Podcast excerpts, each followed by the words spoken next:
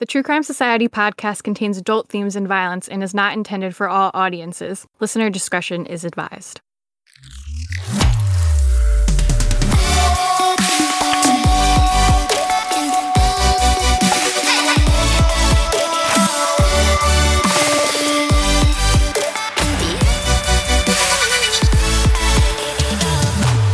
What's up, guys? Welcome to another episode of the True Crime Society podcast with Stephanie and Olivia. It is January 26th right now.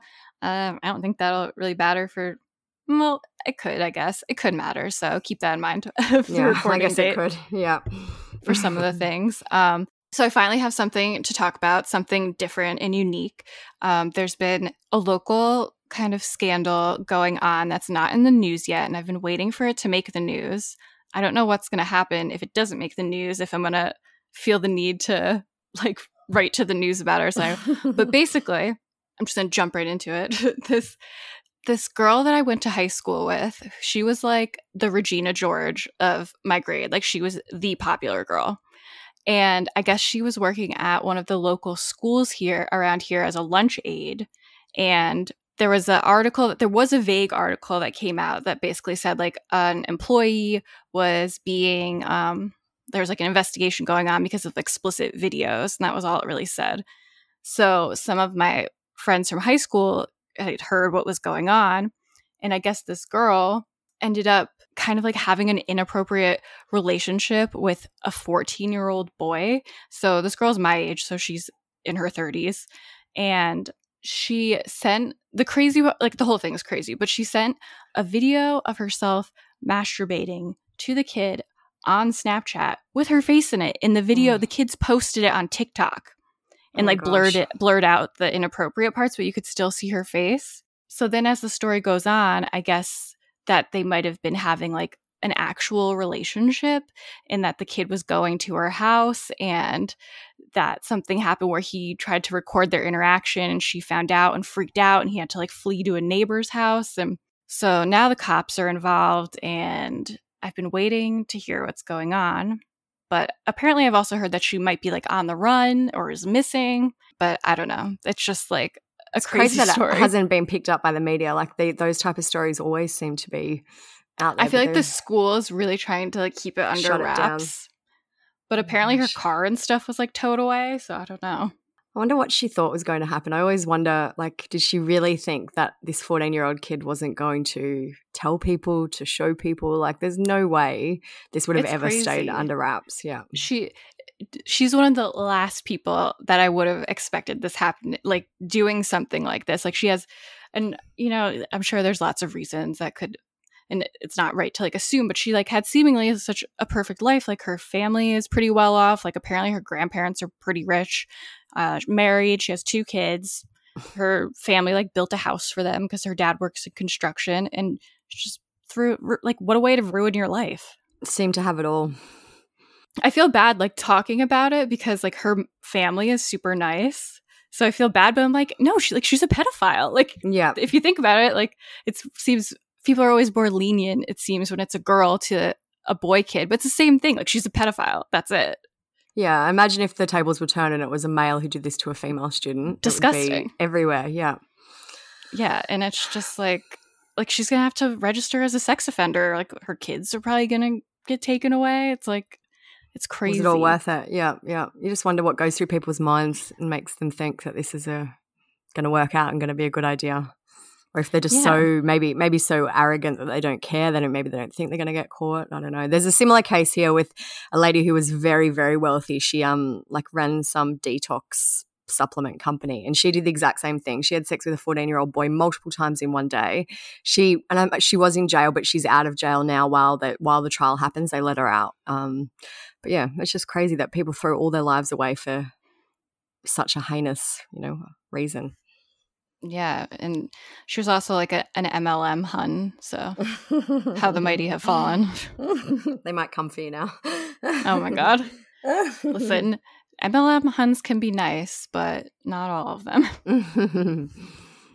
but yeah, so that's like my crazy local story. Um, I'll try to keep anyone posted. I, am not gonna like throw her name out there because I want to get in trouble. I'm sure we've had like, a ton insane. of messages on the Instagram about it too. Like a lot of people are, wow, you know, I, I knew her. I'm from the area, that type of thing. So yeah, yeah. Because I posted the the vague article because I just was being kind of like petty and being like, ooh, local. but yeah, it's it's like insane, crazy. Yeah, what's what's going on with you?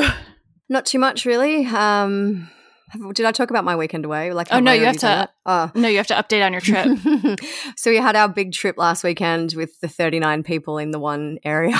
it was really good. The weather was average. Uh, we had one nice sunny day. The other two days were rainy. And even though the house, like, it was kind of like a property. So there was three kind of houses on the property, and the main house was enormous, but the outside area was only covered by a shade sail. So when it was raining, you couldn't really be outside. It would have been nicer if they had kind of a proper undercover deck area. So mm. we could mm. have at least all been outside. But anyway, it was really good. The kids all had fun. They went to the zoo one day there. Um, we did a ladies' lunch one day. The men went out one day for a few drinks. So no, it was really good. It was nice. Three days was enough with that many people.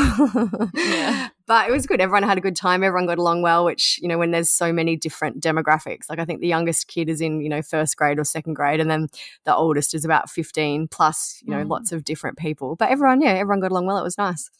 Were the beds comfortable? They were actually very comfortable. Oh, good. Like, yeah, I always worry about that when I go somewhere. they were quite hard, which I don't usually like, but for some reason they were like hard but comfortable. So no, it was good. Mm, that's yeah, very good. very impressed. Five stars. nice. I'm always yeah, like, other- is the bed going to be uncomfortable? Like, is it going to be hot? I know, like, because I have, I always have a dodgy back anyway. So, like, anytime I go somewhere and the bed doesn't suit me, it makes my back worse. Yeah. I sound very difficult, but yeah, it was good no, here. True though. Mm. Well, that's good. Yeah, and then other than that, not much else. The kids go back to school on Tuesday after their summer break, so we're nearly at the end. It's Friday here, so only a few more days of school of um holidays. I mean, before school goes back. So we're going shopping after this to get school shoes and all that. Because I know I've said in the past that our school year is different to yours. Ours runs on the calendar year, so basically they start at the end of January or early February because that's towards the end of summer here, and mm-hmm. then they mm-hmm. finish up in December. So they start new grades and everything in the next few days. Are they excited? They are excited, actually. Yeah, they're very excited. My little one, I don't know if I, I, feel like I always repeat myself, but my little one, she has these two really close friends. They're a little group of three, and they were all together in the same class last year. And this year, they've all been split up, which I'm not surprised uh-huh. about, to be honest. So she's like, "Oh, I'm, I'm nervous, but she'll be fine." Yeah, no, that was fine. always the worst. My when I was in school, well, this is more like middle school, but they did like teams. So like it'd be like three teams for the whole grade, but like those would be kind of like the teachers you had and who you had classes with. So I was like never on the same team as my friends, and they would all be on like the same team and would have classes together. And I was like, I'm always separated. but it's good. I made new friends that way in the end. Yeah, I think, and I absolutely, I said to them, I want their focus this year to be on making different new friends because yeah. I, I feel it's hard when they rely on, you know, one or two kids because, you know, sometimes there's people who are left out. I feel like it's good to have a wider group of friends.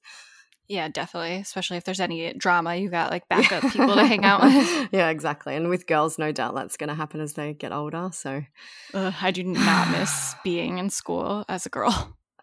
it's funny. Um, there was an article I posted on the Instagram today, and it was about this 29 year old woman who pretended to do see it, who pretended to be a yeah. high school student, and she went to school for a few days before she got caught out. And someone sent a message, and they're like, "You could not pay me to go back to high school." Literally, never.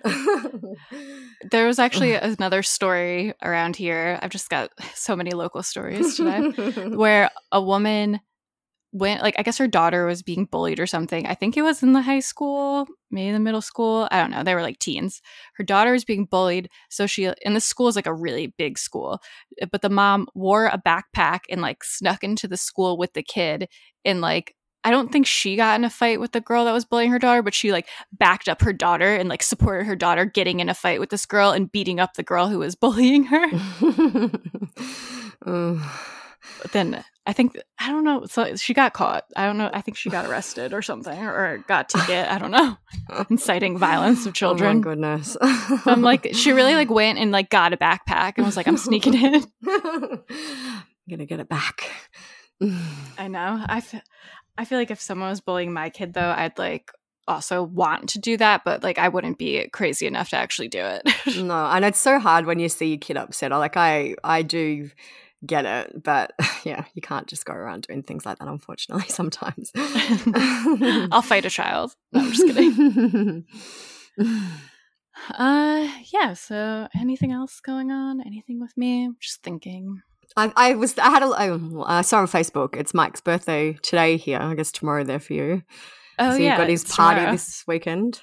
Yeah, so I it's not a surprise anymore because I am weak. And it was just like told him. Oh, I think I said that already on here. That I told him basically already what was going on. But yeah, so I went out today, got some snacks because it's also like a big wrestling pay per view that day. So we'll probably go out for a little, then go back here, watch the wrestling pay per view, and just have a nice time. Have some drinks, be crazy, nice, live it up. Sounds good. Yeah, and usually I was like, "What kind of cake do you want?" Because I told you like I love like getting cakes and stuff. Oh. and like last year we got like a cool cannoli cake, and we've gotten like ice cream cakes and stuff. So I was excited because I always look forward to a dessert. And I was like, "So what cake do you want?" And he was like, "Honestly, I just want like a yellow cake with chocolate frosting." And I was like, Maybe you need to buy a separate one for yourself. You can have the boring one. I know. I was like, I was like, okay, well, can I at least buy it? And he was like, no, you have to make it. And I was like, oh. which is easy enough. But I was like, don't we want to buy like a, know. a nice, I feel like extravagant sto- cake? store bought cakes, well, like bakery cakes, always taste way better. Yeah, like the because there's no frosting's effort. like Yeah. And no effort as well. Like when you have to take, you know, an hour to make a cake, I just feel like it never tastes as good. And also, like, I had to buy eggs. Like, eggs are super expensive here right now. yeah. It's like a big thing where I, I was, I kept seeing memes about how expensive eggs are, and I was like, wait, how expensive are they? And they're like six or seven dollars, like for a, a carton. Wow, that's crazy. That's like they've always been about that price here, but that's for free range. Yeah. But um, like six or seven dollars here is probably three dollars fifty there. So yeah, Yeah, I was gonna say I still they used to be like three dollars. Yeah. I don't know. The price of eggs hasn't risen that much here. I know people are probably going to be like, "What are they talking about the price of eggs?" But like, they did go up a little bit, and I feel like there was an egg shortage in one state, but it's all right now. So I don't know what's Apparently going on there. Why? 'cause of, Why are there no eggs? Apparently, there's like an avian flu or something. Oh, maybe it hasn't reached here yet because I haven't seen much about it. yeah, I don't know. I di- Mm. I've only even knew it was a thing. 'cause I don't normally buy eggs that often, um, because I started seeing memes online all over about like chickens like wearing luxurious clothes because it was like chickens when the price of eggs go up and they like have a crown on. Oh, So fun stupid. times. Yeah. So, anyways, I guess we'll get into the true crime. Um, so today we're going to talk about a few different things. We're going to the bulk of the episode is going to be about some mysterious missing men because I know people are well, we know people are interested in that kind of like phenomena, I guess it is. Anytime Like, we, did post, two episodes. Yeah. Anytime we post about it on Instagram, like a case like the ones that we're going to talk about today, people are like, again, what is going on? When someone's going to look into this? I don't know. We've spoken kind of in the past about our theories about why these things happen, but it does keep happening all the time. Yeah, so kind of we did two episodes on this before where men kind of walk off a lot and end up in water. So some of these end up in water. Well, some are still missing, some end up in water, whatever. But it's kind of all similar circumstances, it seems to an extent. Yeah. Um, generally, I know yeah. some people like to say the smiley face killer, which we've said in the past, like I, we don't really believe in that, but I mean, you never know. Mm. Um, but yeah, it's just like a weird phenomena that happens a lot. So we'll get into some more recent ones to go over. We're also going to get into the update about the Opelika Jane Doe. Hopefully, I'm saying that right now. I've said it wrong the past two times. We looked it up. People have messaged me. It's not the easiest. It does like you don't. It's not the easiest word to say. So I hope that's okay. we've just watched we've literally just spent a few more minutes watching videos even though we've done it just to make sure we're trying to say it right Opelika i think is how you say it um anyway we've we've tried our best Third time's the charm, hopefully. and then we'll also talk about um, the update with the arrest in the Jared Bridegan case, which we also did an episode on. He was um, the Microsoft executive who he was driving with his daughter. There was a tire in the road. He got out to move the tire and was murdered. If you guys remember that story, there was an arrest, so we'll talk about that as well. All right, so we're going to start with Bryce Borca as our first missing man. He went missing out of Eagan, Minnesota. He's 23 years old. He went missing on October 30th, 2022. A young man has now been missing for more than 40 hours, and the Eagan community is desperate to bring Bryce Borca home. Hundreds of people combing through brush along the Minnesota River earlier today in hopes of finding anything that would lead them to Bryce. His family asked for help looking for him, and community members showed up in droves. Fox 9's Rose Schmidt has the latest on the search for Bryce. So you're going to pull in behind that squad over there. With Eagan police taking the lead, volunteers gathered Monday to search for 23 year old Bryce Borca. We love Bryce. They're just great people, and this is what you do for your people. He was last seen at 2 a.m. Sunday near Highway 13 and Yankee Doodle Road. Police were able to ping Bryce's phone nearby before it died, so they targeted their search efforts along the Minnesota River. We've had uh, the Minnesota State Patrol and their helicopter up. Multiple drones have uh, been utilized to search the area. We've done a really, really extensive search of the area uh, with the hopes of bringing Bryce home. Um, so, what we know is that Bryce had been out with his friends on a party bus. He was reportedly heavily intoxicated. He and some friends got a Lyft ride at one point, and the driver said that Bryce was so drunk that he like attempted to get out of the car while it was still moving.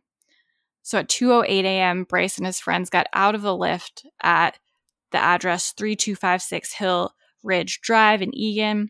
Bryce's friends assumed he would walk home to his apartment, which was about 45 which was about a 45 minute walk away, and they all went their separate ways, which I would never let my like not to be like victim blaming, but yeah. I would never let my drunk wasted friend walk 45 minutes home. I've seen a lot of comments like that, which I do agree, but then you also have to wonder how wasted were they? Like, if he was that yeah. wasted, maybe they were all that wasted. And he's like, no, like, you know, I, I, I get it. Like if if they were sober, they shouldn't have, but maybe they'd done this before. Like and could have kind of just like left without anyone really noticing, like Irish yeah. goodbye. Yeah, and maybe he had a history of doing that. Like we don't know. There's. I agree that friends should look af- out for each other, and in most circumstances, they probably shouldn't have let him. But then we we don't really know what was his usual behavior, what was their behavior on the night. It's you know there are a few reasons, I guess, why he could have walked off and gone. 45 minutes is a long I know. walk. I don't know why. I don't know. Why wouldn't they have got the Lyft? Like, I don't know, Lyft. I'm sure you can get separate drop offs. Maybe, I don't know. Maybe. Yeah, or like get another one. Or unless he's like, I'll just walk. Like, I guess there's reasons why they could have, you know, that's why it happened how it did. Yeah, I'm wondering. I bet. I bet like they wandered outside. I feel absolutely horrible about it now. Oh yeah, definitely. That's why I was like, I'm not trying to be like victim blaming. That's like crazy. Yeah. Um, so 26 minutes later at 2:34 a.m., Bryce called his friends and said he didn't know where he was. His phone was on 2% battery at the time, so seems just like it reminds me of um what's his name? The guy who went missing from the hotel. Oh yeah, uh, Tyler Davis. Yeah, you yeah. always remember everyone. he was another one that called. It was like my battery's dying. I don't know where I am. Yeah, and they still never found him either. And he, and that was his. I don't want to backtrack, but his is weird because he went missing kind of in a city. Like there were a few yeah. kind of wooded areas and waterways and things, but he was missing in a city. Whereas this is, seems more of a kind of suburban residential area, not so much of a city. Yeah, another weird one. Another one that we have an episode on. If you guys want to go back and listen to it. um, okay, so during that call, Bryce shared his location, which put him in the wooded a wooded area off of Highway 13, which is the opposite direction of his apartment.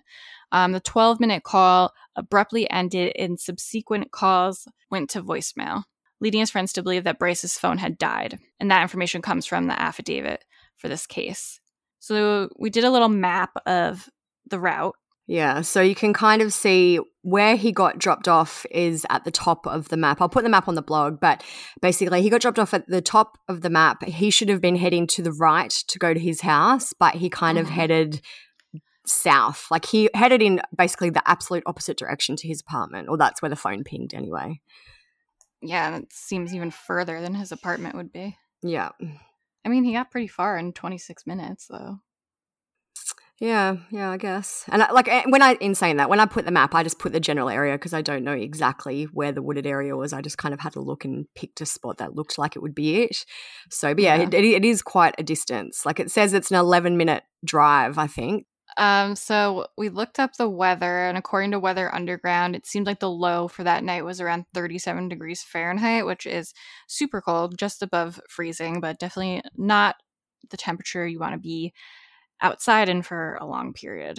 Bryce's friends started searching the area around Highway 13 on October 30th. The next day, 100 search and rescue professionals and 250 volunteers took part in an organized grid search. Uh, a searcher found a tie which which Bryce was believed to be wearing, and another searcher found a pair of shoes, but investigators ruled that the shoes didn't belong to him. Eagan police obtained cell phone records that showed Bryce traveled through a small industrial area near Highway 13 before heading into a heavily wooded area which had several marshes and ponds. Um, surveillance video from a nearby business showed that Bryce was alone. So we looked up the industrial area on the map. It just kind of looks like there's a lot of like big business type buildings. Yeah. It looks like there's kind of a road that divides it, and on the right is all the industrial stuff, and there are there are some wooded areas kind of within that industrial area, but then on the left, it's basically all water and all wood and rural. So if he did cross the road, there could be a lot of places he could be, and even like I'm assuming they've pro- like it sounds like they've had a really thorough search for him. So I'm assuming they've searched the kind of wooded areas around the industrial park. But yeah, if he went to the left, I don't. He could be really anywhere. Yeah, it looks very like swampy. Yeah. Police released the following info about Bryce. Bryce was wearing a patterned cardigan sweater, black pants, and black tie and white sneakers. Several other agencies are assisting in the search, which is concentrated near Highway 13 slash Yankee Doodle. If you live in the area, please check your properties and businesses. Um, but police suspended the ground search for Bryce on November 1st. It seems quite quick. Like if he only went missing on November, um, October 30, that's only really essentially like a two day search, I guess. Maybe it was so cold that if he was still out there, there's no chance he could have survived. I don't know, but um, Yeah, that's weird. it seems like a quick wrap up of the search. Maybe they're waiting for like something to point them in the right Mm. direction now, I guess. Bryce's family then released a statement in early November and they said, This is an incredibly difficult time for us, and our main focus is finding our son. Our family would like to thank everyone in the search for Bryce, including the Eagan Police Department, County Special Operations, our friends, family, and countless volunteers. We're so very grateful for the outpouring of love and support from the community, and we pray for Bryce's safe return. Um, according to the Pioneer Press, the police obtained a search warrant for Bryce's apartment to collect his electronic devices, including his computer and any and an older phone. It isn't known publicly if anything came from that search. I don't really know what they'd be looking for, unless like possible foul play. Maybe I don't know. Maybe they were trying to see if he'd, say, for instance, planned to meet up with someone or had been, you know, had a connection in that area. I don't know. That's all I can really think as well. Like maybe they were looking for, maybe for instance, just speculating some type of drug connection or something like that if they thought. or maybe Yeah. I'm assuming since they don't have his phone, seeing if it was like connected to the cloud Yeah, or true. anything. If Maybe that would help.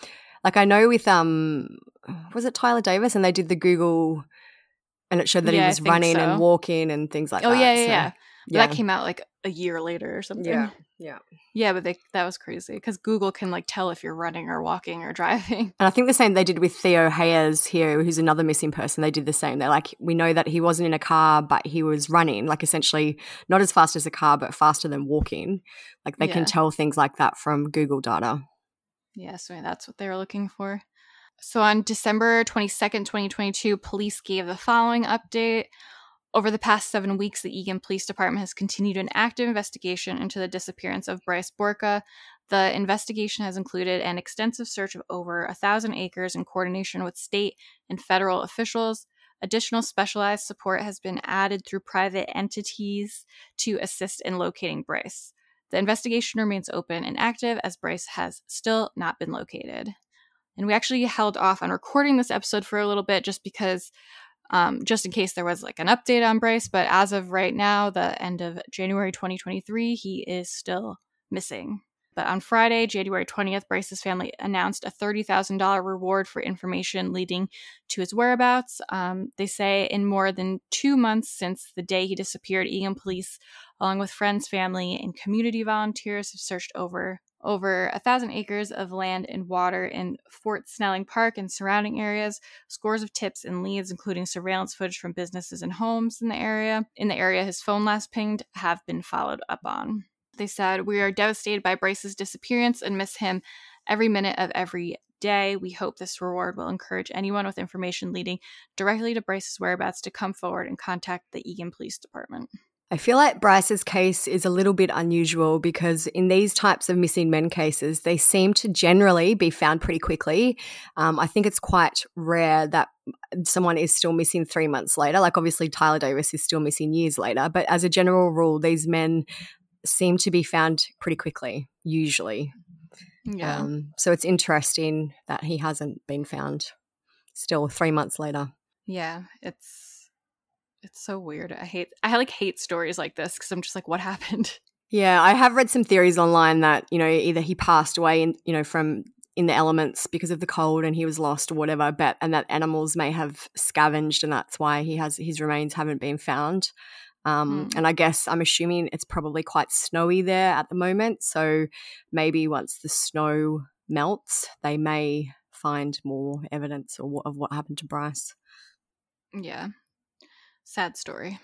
Very sad. And I just feel for his friends too. They must just be, yeah, so devastated Hearing, about what happened hearing stories like this, not that I have many friends, no, I'm just kidding. hearing stories like this, like just whenever we go out, even if it's just like Mike and I, I'm just so cautious of things like this and making sure everyone's like okay and no one wanders off and that mm-hmm. everyone is like knows how to get home or like what's going on because it just you never know what could happen. Just takes one split, you know, one second decision, like his decision to be like, no, I'll just walk home. Then he got lost and yeah, I feel like in his case, it's probably not foul play. I feel like it's misadventure, and he somehow got lost and passed away in the elements. Yeah, probably it was very cold. So the next one is um, about a man called, he was a doctor, Dr. Bolek Payan. He was reported missing on December 22nd, 2022 from Leoni Township in Michigan. He was last seen leaving his workplace, which was the Henry Ford Jackson Hospital. So Bolek graduated in 2017 from the Midwestern University Chicago College of Osteopathic Medicine. He served his res- residency and internship with the Henry Ford Allegiance Health, where he went on to become a board certified psychiatrist. At the time, his car was still at his house, but there was no sign of him there. So there was a bit of a timeline put together by people who had interacted with him on Thursday, De- December 22nd. We know that he dropped his dogs off. The dogs, dogs are called Mishka and Dottie, off to their dog sitter as per their regular arrangement, and he was due to head to work after that. So the dog sitter was actually quite um, vocal online and made a lot of posts about this case. And she made a Facebook post and it says, I need my prayer warriors to come together with me. The Bible says, Where two or three are gathered in my name, there I am among them. And as many people know, my family and I babysit dogs. And last night, Bolek never came to get his dogs or he didn't call or text. And that isn't like him, it's out of his character. I have the dogs, they are perfectly fine. My kids adore them, but his family has now filed a missing person report. So things seemed to happen pretty quickly once he didn't come to pick up the dogs. And I guess they realized that that wasn't normal behavior for him. The poor dogs. I know. I always feel so sad when they're like, "Where's my owner?"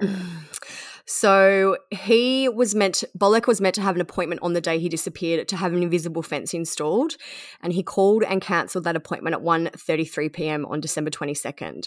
He told the guy or the installer that the dogs had been contained and that there was no need for the appointment anymore. So, as we mentioned, the dog sitter became worried when he didn't show up. So, she called Bolek's ex. Um, it seems like the two are amicable as the ex went to the house to check on him. I believe the dogs possibly were kind of his and the ex's dogs, which is why the dog sitter knew to call the lady. Yeah. And that is when the ex discovered that Bolek's car was still there, but there was no sign of him. So Nicole Kaiser, who is the dog sitter, gave some exact timings to the media. She said Bolek dropped his dogs at 8 a.m. He told us he was going to pick them up at 6:30. He already fed them and that he would feed them again when he picks them up. So for his truck to be here without coming to the house to pick up the dogs would be out of character. Something happened and I don't know what. So the search for Bolek went on for about five days. They searched the inside of his house. They used drones and canines. They didn't really find anything. I believe the property where he lived was a little bit rural. He did have a pond on the property. At 12:30 p.m. on December 27, investigators did search that pond and they made a press release pretty quickly. It says at approximately 12:30 p.m., divers recovered the body of Dr. Payan from the pond on the property near his residence. Yesterday, detectives gained access into the home video camera system, which was password protected, and they observed Dr. Payan leave the residence on foot on December 22nd in the mid afternoon. The property had been checked with canine dogs, drones, and on foot. After not locating anything on land, holes were cut in the ice of a pond on the property, and they located his body under the ice.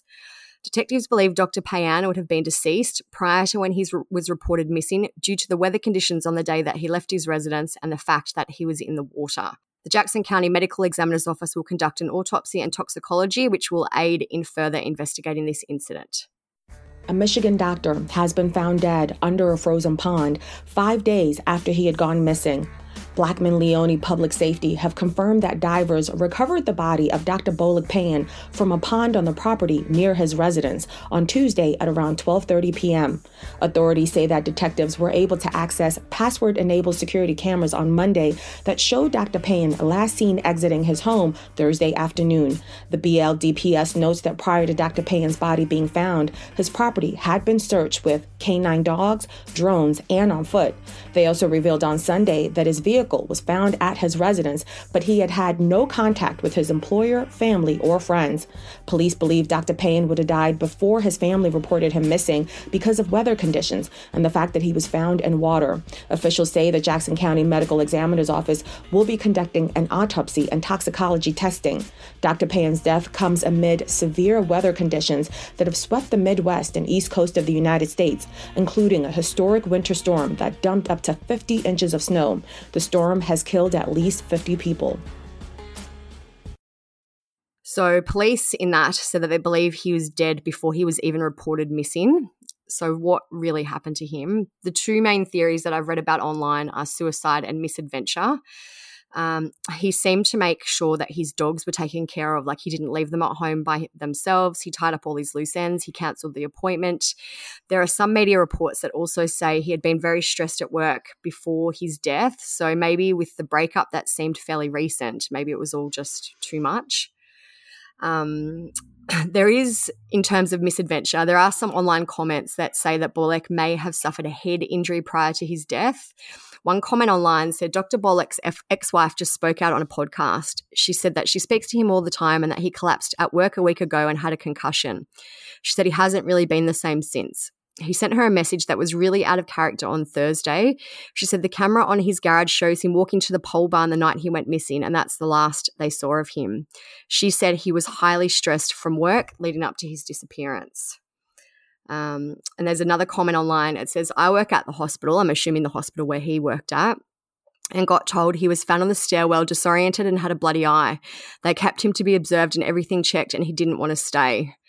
So it seems like maybe there was something going on, maybe some type of concussion or brain injury, possibly. Um, at the time that we are recording, his autopsy and toxicology haven't been made public. I would assume his toxicology probably isn't quite back yet anyway.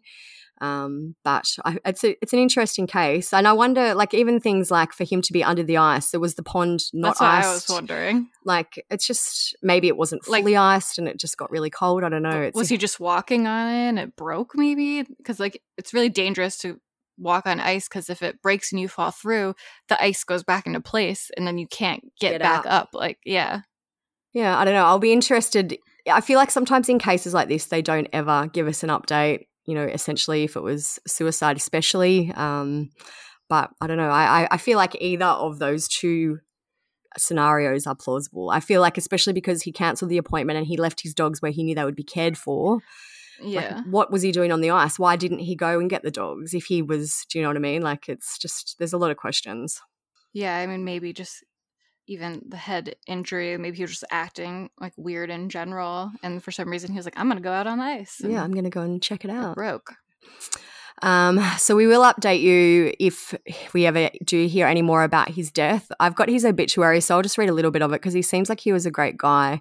It says Dr. Bolek Payan, age 32 of Jackson, Michigan, passed away on Tuesday, December 27. So they used the day that he was found as his death date. Um, Bolek was born October 22nd, 1990, in Baltimore to his parents. He had many accomplishments in life, but his biggest one was being called Dr. Bolek J. Payan, D.O. Um, in addition to being a remarkable psychiatrist that was appreciated and respected by his patients, residents, and peers, he was also an avid family man who loved to spend time with his family and friends. He was wise, confident, intelligent, and a most generous human being. He enjoyed playing with his dogs, Mishka and Dottie, and going to concerts. He was devoted to his duties as a son, grandson, and friend. He loved, his love for spending time with his family and friends proved, provided endless memories. He will be deeply missed by all who knew him. So, a very sad outcome. I guess the one plus in that case is that it didn't drag on for too long, not like Bryce's family. At least they had an answer fairly quickly. I'm sure it wasn't the answer that they wanted, but they knew what happened to Bolek pretty quickly. I love the name Mishka for a dog. Yeah, it's cute. It's a cute name. yeah, it's a weird one for sure. And we'll probably never get an answer, I feel like. Yeah, I don't know. Like, and I have actually been Googling because I was kind of into his case at the time. Um, I remember a lot of people were because I remember I remember specifically because he was like a doctor. I remember his picture being up a lot, people messaging about it. It was weird. The last articles are one month ago with titles like "Michigan Doctor Found Dead in Frozen Pond was all around great guy." Um, so I'll put some photos of the pond so you can kind of see the area on the thing. But yeah, very unusual case. So the next missing man we're going to talk about is George Musser. He was 20 years old and he vanished in Stillwater, Minnesota. I feel like these are all like in that area. Yeah, it's always like Minnesota, Michigan, like yeah. the north the north middle of the country. I guess where it's so so cold maybe. It's yeah, we've we've done two Minnesotas and a Michigan so far. Yeah, interesting. Yeah. I do feel like and a lot of them the cold is kind of like a factor too, so Definitely. Um so he went missing from Stillwater, Minnesota on Christmas Eve 2022. He'd been out at Brian's bar in Stillwater. His friend Allie McKay told CBS at approximately 1:30 a.m. he came up to the booth I was sitting in with my friends and he was talking to us. And he told us he had to go to the bathroom and then he never returned. George was apparently last seen at the bar at 2:10 a.m. His keys and wallet were found close to the bar, and his car remained parked outside. He was wearing a black hat, a gray flannel shirt, and jeans. And the weather that night reached about negative four degrees Fahrenheit, but George didn't have a jacket with him, so that's very, very cold. Yeah, freezing. Like, we need to have jackets in that weather. um, Allie has spoken about how they tried to find him, but the bar staff insisted that they leave. Um, she said we looked for him at the bar's closing, but Brian was persistent that everyone get out. But Brian's like the bar was persistent that everyone get out, so we left, and we had to assume that he had found a way home. Um, the search for George started on Christmas Eve and continued Christmas Day. Stillwater Chief of Police Brian Mueller told the media that efforts to find George via surveillance footage and cell phone data were unsuccessful, saying that it was a very difficult situation. Police made a press release on Sunday, December 25th, and said, There's no other information at this time as this case is still under investigation. We appreciate all the wonderful volunteers that came out on Christmas to help search for George. Um, they said, Our prayers, our prayers are with all those family and friends that knew and loved George. We ask that you respect the family's privacy during this time. So later that night, George's body was found in Baytown Township. George's cousin Emily made a Facebook post that said, I'm heartbroken to share that the police have found his body. We are trusting the Lord during this horrific time that he has guided George into heaven. Please pray for our family. George's father said, George, we love you. We all love you, and we miss you so much. Um, so George's case is a little different as he wasn't found in water, um, but and police ruled that he probably died from cold weather exposure. The sheriff's office said a progression of video footage from traffic and surveillance cameras tracked an individual matching his description as he traveled alone and on foot, leading from downtown Stillwater towards the area where his body was ultimately located. His body was found about 1.5 miles away from the bar. And we have his obituary here, and it says To know George Musser was to love him. He had the most wonderful quality of being able to immediately put you at ease with a kind, welcoming word and a sincere, strong, all encompassing hug. To say he will be missed doesn't even begin to express the depth to which he touched the lives of the people he met and knew, and the everlasting impression he made upon them. I'm just trying to f- remember. We in one episode we did the Boston guy from the bar, and he died. Was it? I'm just trying to remember his name because the bar kicked him Look, out. look too. up, look up Bell in Hand because he was there. Bellin- Was it Zachary? I it might have been. Bell in Hand, missing guy. Yeah, it was Zachary Marr. So that was a case that we spoke about in one of our other episodes too, where the bar did the same thing. I think the bar wouldn't let him back in. Um, yeah, that one they they kicked him out. I think. ste- he it says he stepped outside the bar for a smoke and then texted him, texted his cousin that she, he couldn't get back in, and then he was gone when she went out there, and he was found deceased as well. So mm, yeah, kind of like rude of the bar, but I'm sure they deal with so many drunk assholes that you never really know when someone's just being like a drunk asshole. yeah, or and I guess you'd never think this would be the outcome. I'm sure now their protocols will be different. So peep, be quiet. She literally just meows quietly nonstop this whole time. just please, please, be quiet. um, yeah, I feel like he probably couldn't have lasted outside very long without a jacket in negative four degree weather. That's so cold. yeah, uh, it's crazy and i guess that's why like we were just saying that it's more likely to happen in states like minnesota because it gets so cold there Yeah, definitely. All right, so the last missing man that we're going to discuss today is a very recent one. It's the case of Theodore, they call him Teddy Egge. He is 35. He went missing in Marinette County in Wisconsin, which is another state, I think, where this happens a lot, Mhm. on Friday, January 13, 2023. Police issued this press release on January 16, so a few days after he vanished. Uh, it said the Marinette County Sheriff's Office is looking for the public's assistance in locating Theodore William Egge, a 35 year old male, 5'11, 190 pounds with blue eyes. He's not in any trouble. We are looking to check the welfare of Theodore. The Sheriff's Office is asking anyone with property in the area to check their surveillance and trail cameras for any signs of Theodore. So we know that he was driving a 2007 blue Jeep Liberty with a Wisconsin license, pl- license plate on Benson Lake Road near Northway Drive on that day at around 2 p.m. His car apparently ran out of gas and it was found on the side of the road. A local resident said that Teddy asked for directions to Athelstane, which is a small town that's around a nine miles uh, or a 10 minute drive or a two hour walk away, and he left the area on foot. A member of the search party for Teddy said that they had driven down that same road about 30 minutes after he ran out of gas, but there was no sign of him. So he wasn't walking along the road at, you know, 30 minutes later, he'd already vanished. Mm. Um, Teddy was reported missing after his flatmate became concerned. His father is named Ted, and Ted said he was living with a guy up in the air, in the area, and the guy contacted Roxanne, who's Teddy's mother, on Saturday afternoon and said that he was concerned and that he hadn't seen him. That's when Roxanne and I started to be concerned about it as well. He said, We've been up here pretty much since the search party and we've been dropping flyers, we've been knocking on doors, we've been getting bits of information, and somebody knows something. Ted spoke to the media and said that he and Roxanne are really, really grateful for everyone that's gotten involved in this friends, family, strangers, everyone has been really involved, and there's a lot of great people up here. The Marinette County Sheriff's Office has been working to locate Teddy, but deputies have said that recent snowfall has made it more complicated. So we're now at January 26th. Teddy is still missing. Police have said now that he isn't familiar with the area where he was last seen and that he doesn't have a working cell phone. So I'm, I'm taking that to mean he didn't have a cell phone at all with him, not so Hmm. much that it's been turned off or has died. yeah They issued another statement saying the sheriff's office requests property owners in the areas to check their cabins or, and properties for any possible signs of Teddy being present or passing through. Please check any game cameras or security cameras. We would also request all outdoor enthusiasts be vigilant while out in the wooded areas. We ask any citizens who have had friends or family in the area over the last week to please reach out and advise them of the search for Teddy and to contact us if they have seen him. So, police have also said that there isn't any indication of foul play, and they also think it is very unlikely that he was picked up from someone by someone.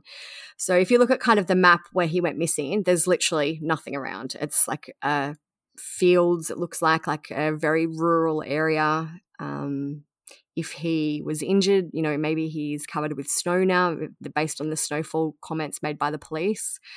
Um, Yeah, it was like a, a wildlife area, it says. So there's really, it's just green, the map. There's a few smallish kind of pond looking waterways. There's no big rivers. Um, and I would assume if Mhm. there's that much snow, the ponds would probably be iced over anyway. Yeah. So, yeah, I had a look today. There's nothing, no updates for him. It seems like he has vanished in a wooden, wooded area. And based on the weather, it doesn't seem like it will end well. That one reminds me of hmm, the other guy who crashed his car and has never been found. Which one's that one? You know. We did an episode on it. He crashed. It's been a while. He was like on a dirt road. He was coming home from college. I could like picture his face. Oh, Jason Landry. Yeah. I don't know. I can never remember names. I don't know why. I can describe them to you, but I can't remember names. I'm bad at names in real life too, though. I forget people's names as soon as they say them to me. Oh gosh, I know it's crazy. So, yeah. So, I mean, the stories, they're a little different, but a lot of similarities as well. Just kind of like, why does this happen to men more than women? Like, I guess we, one thing we said was the cold seems like it could be a factor um, because like you you can only be exposed to the cold for so long whereas if it's a warmer place you could kind of wander around for much longer and I, I think i said this in the last time we recorded an, episode about these types of cases was i feel like it happens to men more because women like our whole life we're told not to wander off alone and we're more scared of being like a victim of a crime basically that we don't really wander off at night in the dark outside alone Yeah. And I think in the last episode too, we mentioned a lot of the time when the men are found in water, I really think it's because they have gone to pee near a river, near a lake, whatever, and they fall in. Maybe not so much with these cases because um, it, could, it could even be the case with George Musser. Like maybe he went somewhere to pee and, you know, got stuck and got cold and passed away. But um, I think I feel like that's why a lot of these type of cases are found in water, just because men do that sometimes. Yeah, and I think guys don't really have a fear of walking off alone. Like girls always get made fun of because we, when you're at the bar or stuff, they go to the bathroom together, and like a girl would not be out walking around at two in the morning at night in the cold. Yeah, definitely. So yeah, just a weird thing, I guess. I don't know.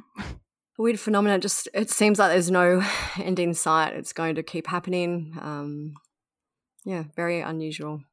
Yeah, anytime we post a story like this where like a guy goes missing, like especially after a night out or anything, or he'd been drinking, everyone will message us and be like, "Is there water nearby?" Because like a lot of them end up in rivers or ponds or lakes, whatever. Yeah, All right. Anything else to say about them? I don't think so. We'll keep you updated on what happens with these men. Um, if there's an update with Bryce or Teddy, we will keep you updated. All right, so now we're going to get into some updates that have happened recently on cases that we've talked about before. The first one we're going to talk about is the Opal- Opelika Jane Doe.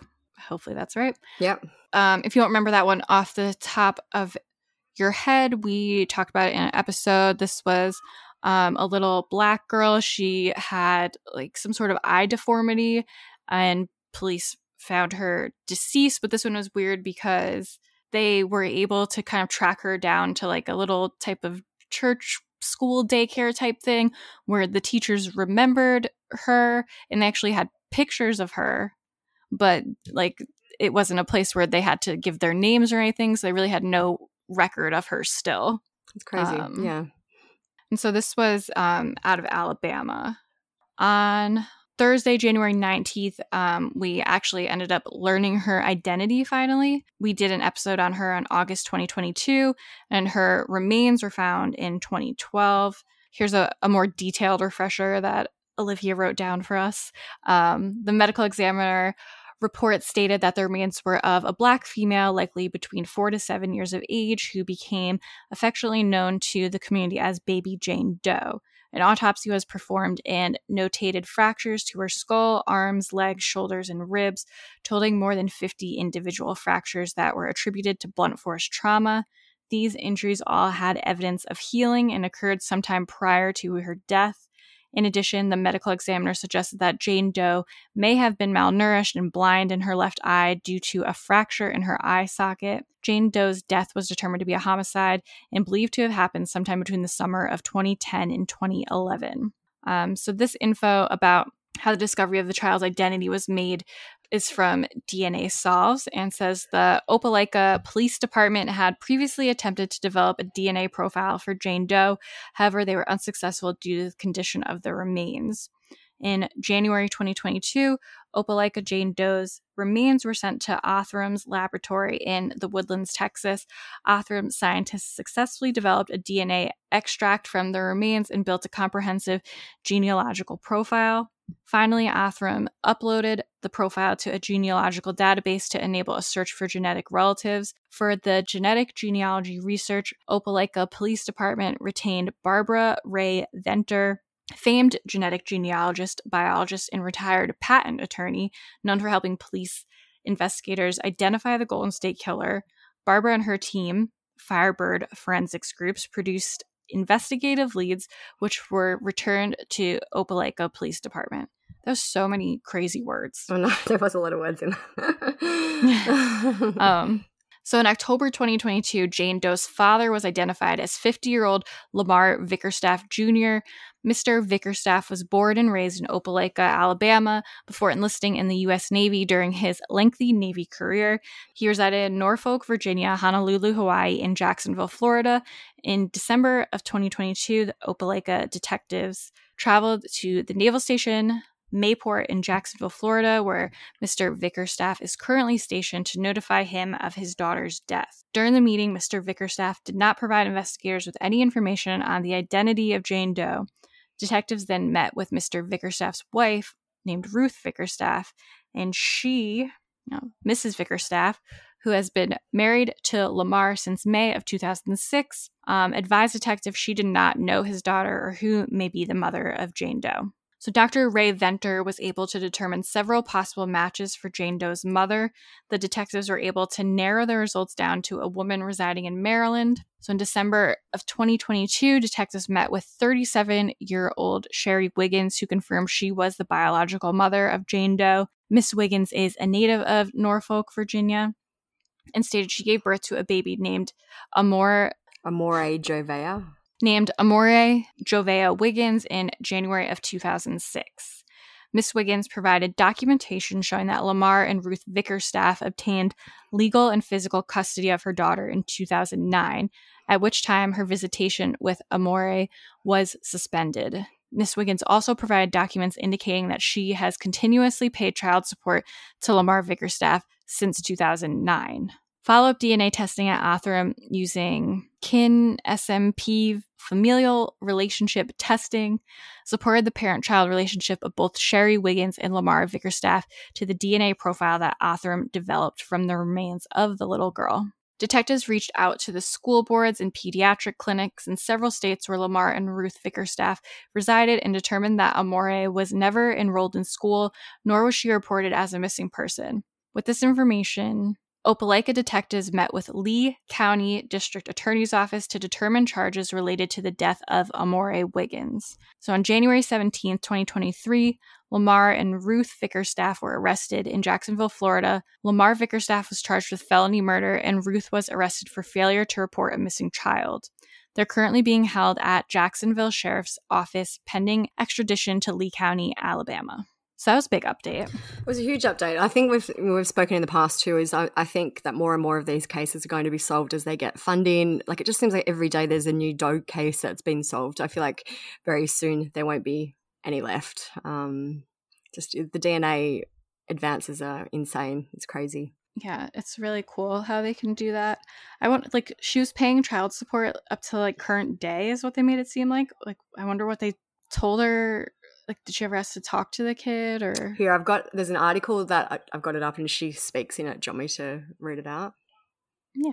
So the mother sherry has now spoken to the media. Um, i also have questions like you do about why she didn't try and contact you know, the child. But she said, during the course of all this, I would still reach out. I would reach out via email over the years. They would block my email. I'd reach out through Facebook. They would say nasty and mean th- things to me. I called Lamar's number and he told me that if I called again, he would block me from his phone. I would continue to call. He blocked me. When I called from another number, he said, I'll block these numbers. I will call the police on you. And that's exactly what he did. She said she paid child support up until the end of 2022 um, which I guess is kind of when she was contacted about this likely being her daughter. Um, she spoke about how she met Lamar. She said that they met when he was in the Navy. When she found out she was pregnant, she said she and Lamar were excited about the baby, um, but that she lost custody of the baby due to some legal issues that she was dealing with. She said, At the time, I was making some bad decisions and some bad choices in my life where I did have some run ins with the law she said that she was okay when Lamar got custody because she never thought that he or Ruth would harm the child. I wonder if she ever like saw the pictures or anything. Yeah. I guess she would never, surely, I don't know, maybe because she hadn't seen the child for a long time. She maybe, I don't know, she didn't recognize the child. Maybe she never saw it. I'd be interested to know if more comes out about that. Yeah, I mean, it'd be fair to not recognize her. I'm just wondering if she like ever saw it and like wondered. Yeah, I'll be interested to see what comes out. But I'm glad that someone's finally been held accountable. Yeah, definitely. Because sometimes they, they they can identify the victim, but then like where do you go from there with the cases that are so old? Well, it's like the boy in the box case too. Now that everyone's essentially dead who hurt him or did things to him, so yeah. Yeah. So luckily, this one's not that old where the people are like still alive. No that poor child. Like I read in another article today, she had 15 broken bones and she was obviously horrendously abused and had a very, very sad end to her life. Terrible. All right, so the final case we're going to discuss today is the Jared Bridegan murder case. As Stephanie said earlier, he was gunned down in February 2022 after he stopped to move a tyre that had been placed deliberately in the middle of the road. Our, our episode for him is from August 2022. You should listen because there's a lot. We won't go into it here to make sure we don't double up. But basically, he had an ex-wife who hated him, who had joked about killing him in the past. The ex-wife had a family had a very had still has a very rich family. The ex-wife's new husband allegedly abused animals. Wasn't a nice person. Like there's a lot going on, and we go into all that in the episode. So check that out. But on Wednesday, January 25, so just yesterday, Jacksonville police announced that they'd made an arrest in Jared's case. They charged 61 year old Henry Tenon with conspiracy to commit murder, second degree murder with a weapon, accessory after the fact to a capital felony, and child abuse. Police said that Henry was charged with conspiracy to commit murder as they believe he didn't act alone, which is interesting. After nearly a year long investigation, authorities now say Henry Tenon is Bridegan's killer, charging him with second degree murder and conspiracy to commit murder. We know Henry Tenon did not act alone. Authorities have not named any other suspects, with the spotlight now centered on Henry Tenon. His close friend and brief roommate Jerry Ordway tells ABC News Tenon spent years living in a house owned by Mario Fernandez, the husband of Bridegan's ex wife. Mario owns the house that we both had rented from him. The ATF and Jacksonville Beach Police, you know, raided my house, took me downtown to interrogate me for hours. Who was Mario? What does he do? I'm like, he was my landlord, bro. Mario Fernandez did not respond to multiple requests for comment. Shanna Gardner Fernandez denied having anything to do with her ex husband's death in an interview last summer. Even though we didn't always get along, he was still the father of my kids. And they made a big deal about this arrest, which I thought was kind of interesting. You don't often see it. They're like, "It's coming this week. It's coming this week." They don't. They don't usually. Yeah, like they really hyped that. it up. Yeah, and they like they held a press conference rather than just on the day saying there'll be an announcement today about the arrest. They did it for days before, and there was articles about it. It was an unusual media strategy, and I I wonder why they did it that way. So, police haven't disclosed any further details about the alleged conspiracy and said that the authorities were sharing, quote, limited information and sealing his arrest affidavit and warrant for the next 30 days to protect the ongoing investigation. So, you may wonder if Henry was connected to Shanna and Mario, who is the ex wife and the new husband. It's been revealed that he actually rented a property from Mario. Shanna has since moved across the country to Richland, Washington, and it has been reported that Mario didn't move with her. So I wonder if they're still together, if he stayed behind for another reason. Anyway, she she is apparently there with the two kids that she had with Jared alone. The house that she's living in was allegedly purchased by White Sand LLC for $1 million, and that LLC can be traced back to her parents in Utah, apparently. So they've bought her a million dollar house. I think it's a six bedroom house in Richland. So, yeah, it's an interesting update. The police have been very vocal in saying they absolutely think there are more people involved, and it'll be interesting to see who those that person or those people are. Yeah, so basically, everyone has always kind of suspected that Shanna, the ex wife, or her husband Mario were somehow involved in this. So everyone's already assuming that this guy was like a hitman or something because they made it very clear to think more people are involved and this guy like lived at one of their houses or something and I mean, what would his motive be otherwise to because what happened to Jared it was like clearly a trap set up for him, yeah. knowing like where he goes. It wasn't random. So it's like clearly had to be something from someone who knows him, in my opinion. Yeah, I I'll be interested. I think my I, like I don't know my personal theory is Mario 100% knew what was going on.